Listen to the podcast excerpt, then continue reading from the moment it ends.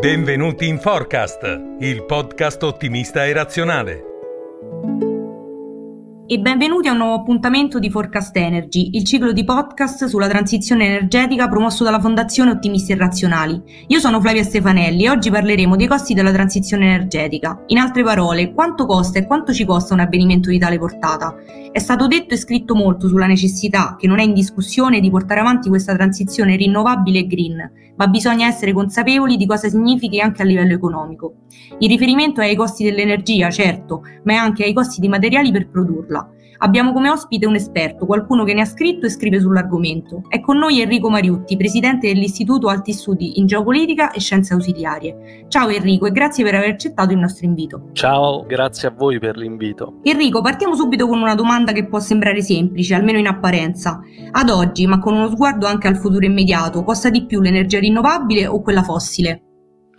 Allora, se nel computo noi includiamo da una parte i sussidi all'energia rinnovabile e dall'altra la carbon tax, effettivamente in, eh, in, alcuni casi l'energia rinnovabile è diventata più competitiva di quella fossile. Tuttavia ci dobbiamo ricordare che questi due meccanismi sono stati introdotti a livello politico proprio per ridurre la competitività dei fossili nei confronti dell'energia rinnovabile. D'altro canto, dovremmo avere anche la lungimiranza di interfacciare questo dato con quello che in gergo viene definito il fattore di capacità, e cioè mediamente, secondo i dati di GSE, in Italia un impianto fotovoltaico produce per 1400 ore l'anno, mentre un impianto eolico produce 2000 ore l'anno.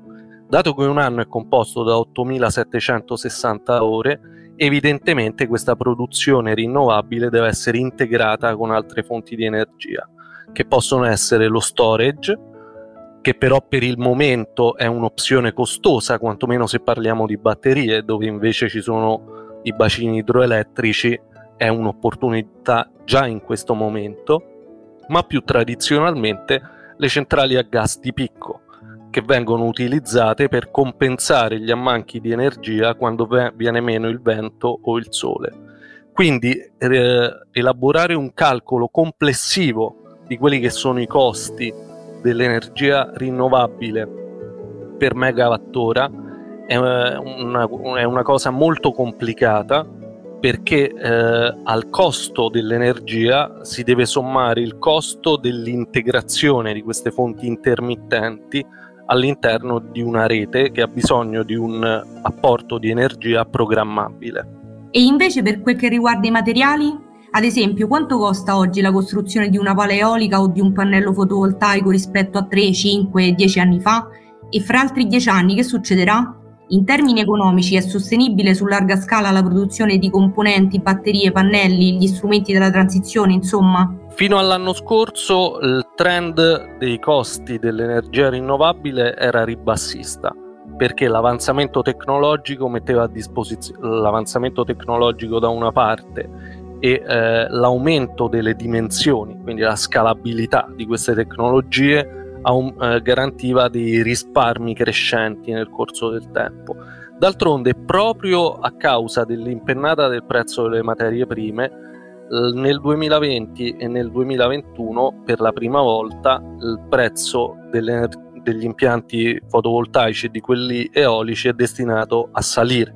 Nel lungo periodo si ipotizza che questa traiettoria prenda la forma di una vera e propria greenflation, cioè un impatto strutturale sul prezzo delle commodities legato alla domanda di materie prime per la transizione ecologica. D'altronde ci dobbiamo anche rendere conto che per alcuni materiali, penso ad esempio al litio, attualmente non esistono riserve sufficienti per garantire la domanda programmata e già quest'anno molto probabilmente mancheranno più di 100.000 tonnellate di litio rispetto alla domanda.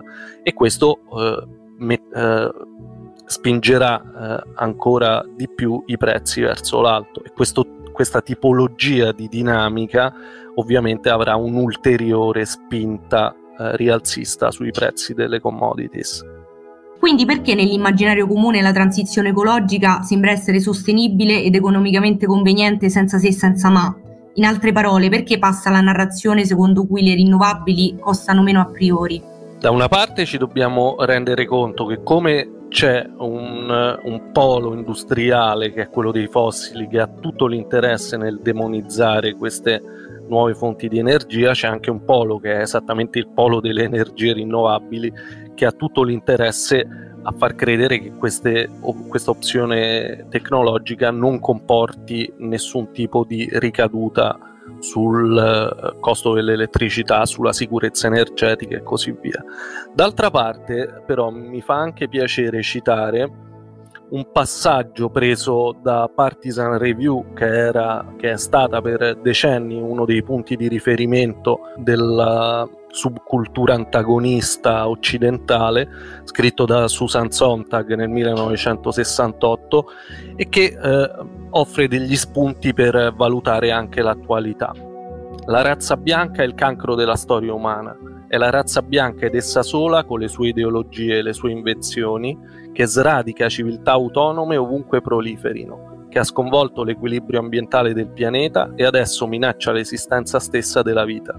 Nonostante siano scritte 50 anni fa, evidentemente queste parole risuonano molto attuali, quindi non bisogna dimenticare che dietro a questa transizione ecologica c'è un'enorme partita politica che in realtà riguarda l- un giudizio storico sull'Occidente, sulla civiltà occidentale, sul suo modello di sviluppo, che da circa 50 anni per l'appunto, è una materia di scontro violento all'interno dell'intelligenza, in particolare quella progressista. Bene Enrico, ti ringrazio per la disponibilità e la chiarezza nelle tue risposte. Grazie a voi per l'invito. Vi diamo appuntamento alla prossima puntata di Forecast Energy. Grazie di essere stati con noi e alla prossima.